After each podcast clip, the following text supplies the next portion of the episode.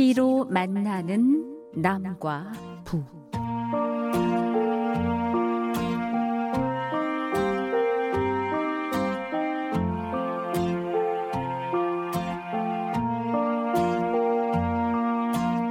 시를 통해 분단의 장벽을 넘어 서로의 마음과 마음을 이어보는 시로 만나는 남과 북 이장균입니다. 우리 한국 현대 시의 태동부터 그 흐름을 샅샅이 훑어 살펴보는 톱 파보는 시간 함께하고 있습니다. 오늘도 시인이시고 문학평론가이신 이동순 영남대학교 명예교수님 모셨습니다. 교수님 안녕하세요. 여러분 한 주일 동안 안녕히 지내셨습니까? 네. 지난 시간에도 우리 코로나 얘기하면서 이 코로나 시대에 사람들을 자꾸 흩어놓는 어, 그런 시대에 살고 있습니다. 그래서 그런지 뭐 동행이라든가 반려, 우리 모두 함께 이런 말들이 그리운 그런 시대가 됐습니다만은 이게 만나려고 하면 흩어놓고 말이죠. 또 어, 네. 만나면 또 처벌을 받는 이런 어처구니 없는 시대에 살고 있지 않습니까? 그러게 네. 말이죠. 이 그 참그 너무 친숙해졌는데 하루 네. 들어서 네. 그러나 너무 뜬금없고 낯선 말이 있거든요. 그게 네. 뭐냐면은 거리두기, 거리두기라고 하는 말입니다. 경 격리 조치. 이, 아이 네. 언제는 우리는 반드시 만나야 한다. 네, 네. 하나가 되어야 한다. 뭐 통합, 통일, 조화, 뭐 함께 가는 길, 뭐 이렇게 네. 에, 그 동행을 늘 강조하던 그런 시대가 바로 엊그제였는데, 네. 뭐 거리두기라든지 에, 결코 뭐 이렇게 에, 만나서는 안 됩니다. 떨어져 앉으십시오. 마스크를 반드시 착용하십시오. 서로 이제는 그 어디서 낯선 사람이 만나도 눈을 마주치는 것을 겁을 내는 그런 시대가 되었거든요. 정말 2년 여 전만 해도 상상도 못할 그런 모습들이 지금 펼쳐져 있고요. 참 이전에 네. 상상도 못했던 그런 경우입니다만은 겨울이 가면 봄이 오르듯이 반드시 또 이 코로나 사태는 지나갈 것이다. 뭐 이렇게 그런 바람을 가져보는 수밖에 없겠습니다. 자, 오늘도 이런 답답한 마음을 또 아름다운 시를 통해서 좀 잠시 잊어보는 시간 마련하죠. 자, 오늘의 첫 번째 시는 어떤 시인가요? 네. 캐스트 어웨이라고 하는 그 영화를 본 적이 있거든요. 네. 우편국에 네. 우체국에 근무하는 직원인데 비행기를 타고 어, 딘가로 이동을 하다가 아하. 그 비행기 사고로 어, 이제 바다에 추락해서 어, 표류를 하다가 무인도에 도착을 했는데 다 죽고 혼자 살아남았거든요. 네. 그 무인도에서 아주 지극한 고독 과 싸우며 어, 마침내는 이제 구조되는 그러한 영화였는데 그 영화를 보면서 가만히 생각을 했습니다. 아. 인간은 실컷 좋건 아. 어떤 경우든 간에 어울려 살아야 아. 함께 네. 살아야지 심리적 안정을 얻는다라는 아. 주 단순한 진리였는데요. 네네. 인간은 궁극적으로 어, 혼자 살아가는 그러한 삶이 아니라 끝끝내는 함께 동행으로 살아가야 음. 하는 그런 삶 그것이 진정한 삶이다라고 하는 어, 진리를 일깨워주고 있는 시작품인데 네. 이 시점에서 우리가 다시 한번 어, 감상해 보았으면 하는 뜻에서 준비했습니다. 네네. 김준태 시인의 함께 가는 길 들어보겠습니다.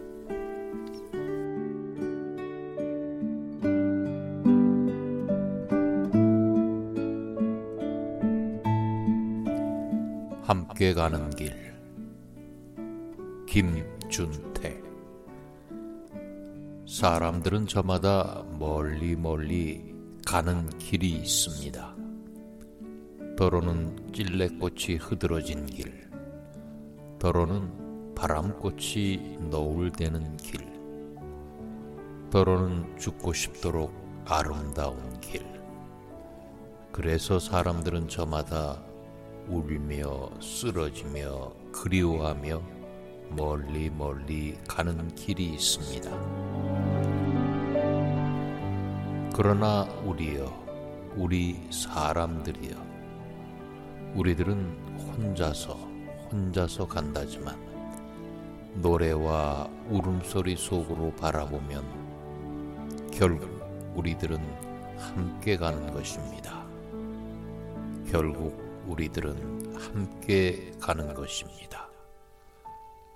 결국 우리들은 이 세상 어딘가에서 함께 만나고 함께 보듬고 가는 것입니다.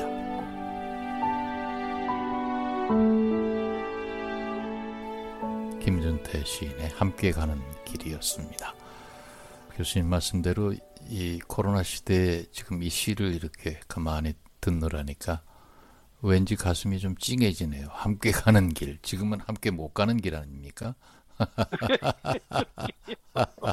함께 못 가는 길에서 함께 가는 길을 그리워하고 상상하니까 네. 눈물이 네. 나려고 합니다. 네, 네. 이런 참 황당한 이런 시대에서 오늘 읽어본 김준대 시인의 함께 가는 길. 아, 이렇게 우리 함께 가는 길이 이렇게 아름다운 길이구나. 그때가 너무 좋았구나 하는 그런 느낌이 네. 드는 시였습니다. 이 김준태 씨는 음, 어떤 분인지 좀 시인 소개를 좀 해주실까요? 네. 네, 이 1948년생이고 네. 어, 광주 출생이죠. 네. 1970년대를 대표하는 어, 한국 시인 중에 한 분입니다. 네. 김준태 시인의 시적인 그 경향이나 스타일은 전체적으로 희망이라든가 아. 삶의 어떤 음중함 네. 이런 것들을 일깨워주는 메시지가 시작품에 가득한데요. 네. 음, 그첫 시집은 참깨를 털면서라고 하는 에, 그러한 창작과 비평사에서 발간된 시작품입니다. 네. 그러나 김준태 시인의 그 시인적인 위상을 뚜렷하게 부각시킨 것은 바로 뭐냐 하면은 네. 1980년에 에, 그 5월 18일에 광주 항쟁이 일어났지 않겠습니까? 네, 네. 그런데 바로 6월 1일 아침 아. 그, 그 당시에 김준태 시인은 어, 광주 전남고등학교에 독일어 교사로 있었습니다. 아, 어, 이때 평소에 친하게 지내는 선배 문학인이죠. 네. 어, 문순태 소설가 문순태 아, 씨가 네. 전남 매일신문의 편집국장으로 있었는데요. 네. 그때 김준태 시인한테 전화를 해서 내일 내일 아침 음, 오전 11시까지 반드시 시 한 편을 써서 가져오라. 아. 그 시의 내용은 5.18 어, 광주 항쟁을 다룬 시다. 아. 이래가지고 김준태 씨는 밤새도록 어, 아주 공력을 들여서 한 편의 시를 썼는데 네. 그 시가 바로 아 광주여 우리나라의 십자가여라고 하는 아. 어,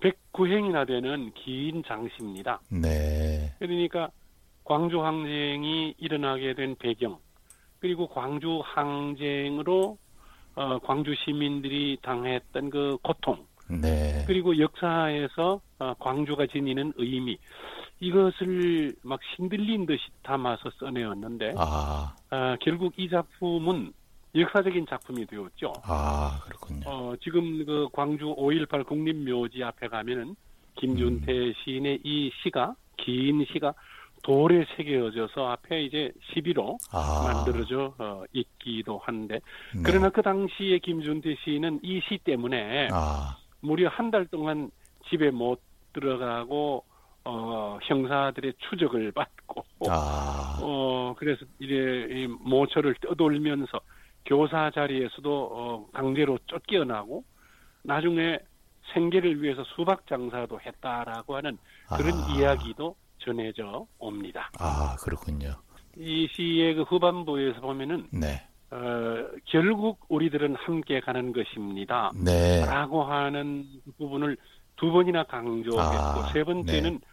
결국 우리들은 이 세상 어딘가에서 음. 함께 만나고 함께 보듬고 가는 것입니다. 아하. 사실 이것은 어, 뻔한 사실이고 뻔한 진리 우리가 다 알고 있는 모르는 사실이 아닌 네. 그런 이야기지만 이것을 아하. 몹시 강조하는 그 이유가 어, 그 시인의 진심 속에 담겨져 있는 아. 바로 그러한 내용이 아닌가 아, 생각됩니다. 아 그렇군요. 당신과 내 가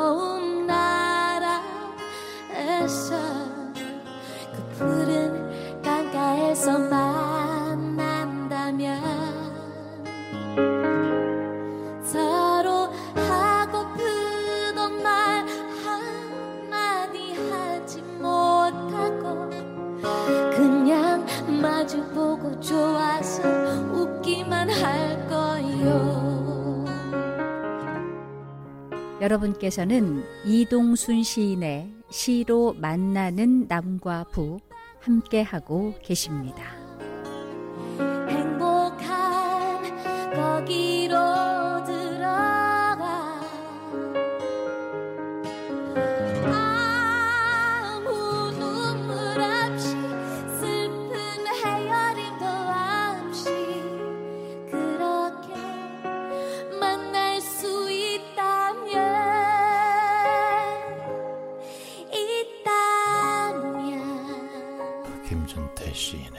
함께 가는 길, 첫 시로 함께 감상을 해봤습니다. 자, 오늘의 두 번째 시 들어볼까요? 어떤 시인가요? 네, 이 김준태 시인과 나이가 동갑이죠. 1948년생. 네. 에, 문단에는 좀 늦게 나왔다고 볼 수가 있습니다. 네. 전라북도 어, 임실에서 태어났고 평생을 초등학교 교사로 어, 이렇게 활동을 하다가 아, 이제는 퇴임을 한, 아, 한 사람의 시인이 있습니다. 바로 김용택이라고 하는 시인인데요. 네. 어, 김용택 시인의 시가 네. 굉장히 음, 그 쉬운 말과 아주 결고운 정서, 사람들의 마음에 퍽 젖어드는 그러한 아주 예쁜 문장 이런 것으로 독자들을 휘어 어, 감고 있는데 그 김용택 시인의 시작품 중에서 아주 깜찍하고 귀여운 느낌이 드는 시작품 하나를 골랐습니다. 네.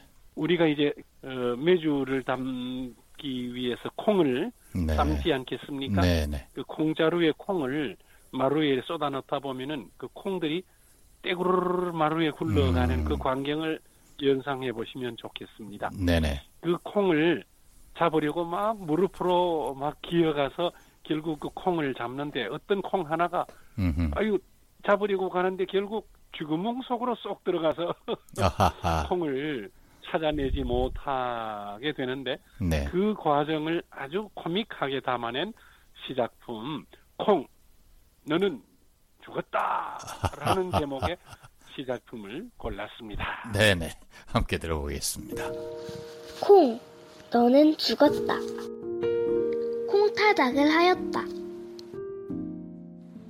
콩들이 마당으로 콩콩 뛰어나와 또르르 또르르 굴러간다. 콩 잡아라 콩 잡아라. 굴러가는 저 콩 잡아라. 어, 어, 저 콩 좀 봐라. 쥐구멍으로 쏙 들어가네. 콩, 너는 죽었다. 김영택 시인의 콩 너는 죽었다. 이 제목만 보면은 굉장히 살벌하게 느껴지는 말이지만 어떤 면에서는 좀 해학적인 우리가 예전에 그 어릴 네. 때 친구들하고도 그렇지 않습니까? 야, 너 오늘 죽었어. 이런 말 자주 쓰지요. 그런 어떤. 그러나 사실 네. 그말 속에는 네. 어, 아주 애정이 듬뿍 담보되어 있다라고 볼 수 있죠. 네, 예를 들어 네. 참 누나 누나와 남동생이 서로 티격태격 그리고 이제 막 장난치고 놀다가 싸우기도 하는데 누나가 야 너 죽었어라고 할 때 실제로 죽었어가 아니고 뭔가 아주 이 사랑을 근거로 한 네. 동생에게 대한 은근한 위협이죠. 네. 우리 어린 시절처럼 네. 콩도 우리를 즐겁게 해준 하나의 친구고 또 네. 콩, 을 노리는 쥐들도 하나에 함께 어울려 놀던 동네처럼 네. 네. 함께 이 시를 네. 읽으니까 그 아동문학가 권정생 선생의 그 쓰신 글이 또 생각이 나는데요. 네. 권정생 어, 선생은 그 경북 안동의 일찍 교회라고 하는 시골 교회에서 네.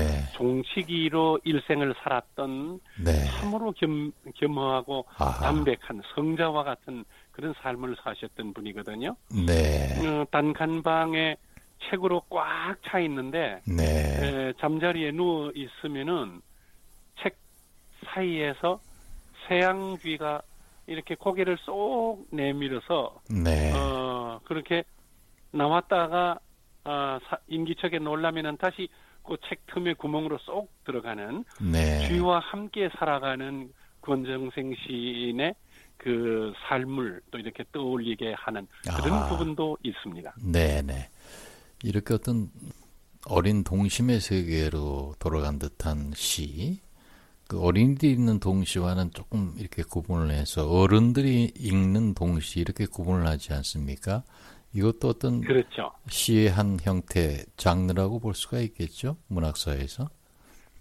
그렇습니다. 김, 네. 김용택 시인은 실제로 어, 동시집을 여러 권 내기도 했고, 아. 그래서 그 자유시와 동시의 경계를 크게 에, 이렇게 구분하지 않은 어, 자유시를 동시처럼 쓰기도 하고 네. 동시를 자유시처럼 쓰기도 하는 그런 어떤 넘나듬이 자유로운 네. 그런 경우를 볼 수가 있는데 이 에, 그 콩르는 죽었다만 하더라도 아하. 동시 같은데 가만히 읽어보면은 아하. 큰 뜻이 들어있는 자유시이고 아하. 또 자유시인 것 같은데 읽어보면은 또 음. 동시에 음. 호흡이나 리듬이 또 느껴진단 말이죠. 네, 네, 그렇군요.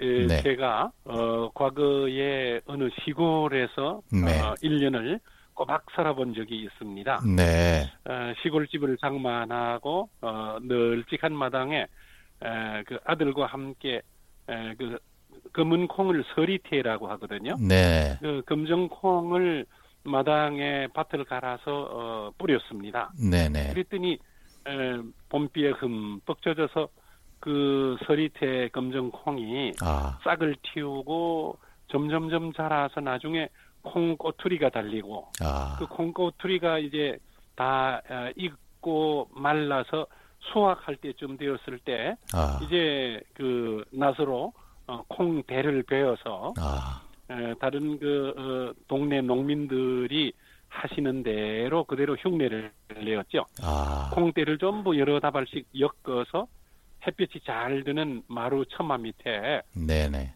세워두었습니다. 아. 어, 어느 날 오후 그 집 마루 앞에서 따뜻한 해를 쬐고 있는데 네. 소리가 들립니다. 아. 타닥, 타닥, 바스락, 탁탁. 아. 그리고 어, 떤 음, 녀석은 튀어나와 가지고 또르르 굴러가는 모습도 보이고 아하. 바로 그 엮어놓은 콩대가 따뜻한 가을 볕에 말라서 아. 그 콩대 콩꼬투리 안에 콩들이 아하. 탁탁 터지고 아하. 일부는 마루 위로 이렇게 튀어나와서 굴러가는 것이죠. 아, 그 소리가 너무너무 신비스러워서 제가 시를 하나 썼거든요. 아, 어, 그 콩들이 에, 하느님과 대화하는 소리, 아. 이야기를 나누는 소리라고. 어, 이렇게 콩농사를 네. 지어 보니까 아. 그런 아주 놀라운 경험을 한 적도 있었습니다. 네. 콩고투리에 콩이 말라가면서 탁탁 터질 때 내는 그 신비로운 소리에 아. 귀를 기울여 본 적도 있었고 아하. 또 김용택 시인의 이 시처럼 콩고투리에서 튀어나온 콩들이 후루루 굴러가서 마루장 구멍 속으로 톡 들어가는 이런 경우도 보았습니다. 그렇군요. 자, 오늘 두 편의 시를 또 오늘도 함께 감상을 해봤습니다. 김준태 시인의 함께 가는 길, 김용택 시인의 콩, 너는 죽었다. 두 편을 읽어봤습니다. 아마 이 시를 통해서 아마 고향, 어린 시절 그 고향의 마당 풍경이 다 떠올려지셨을 것 같아요. 우리가 잊었던 고향의 그런 참 어린 시절에 비록 먹을 것이 많지 않아서 배고프고 가난했던 그런 시절이었지만 주변의 풍경은 한없이 평화로웠던 그리고 그 가지고 놀 것 장난감도 하나도 없는 시절이지만 가까이 참 친구들이 많았던 꼬꼬 꼬꼬댁 닭들도 있었고 멍멍이도 있었고 참 오히려 더 지금의 어린 시절보다 더 풍요로웠던 그런 걸 누렸던 어린 시절의 따뜻함을 한번 기억해 보시면서 이 코로나의 시절의 답답함을 한번 잊어보시는 것도 좋을 것 같습니다. 자, 예. 오늘 네. 두 편의 시와 함께한 오늘 시로 만나는 남과북 오늘 순서는 여기까지입니다. 오늘도 시인이시고 문학평론가이신 이동순 영남대학교 명예교수님 함께해 주셨습니다. 교수님 감사합니다. 여러분 안녕히 계십시오.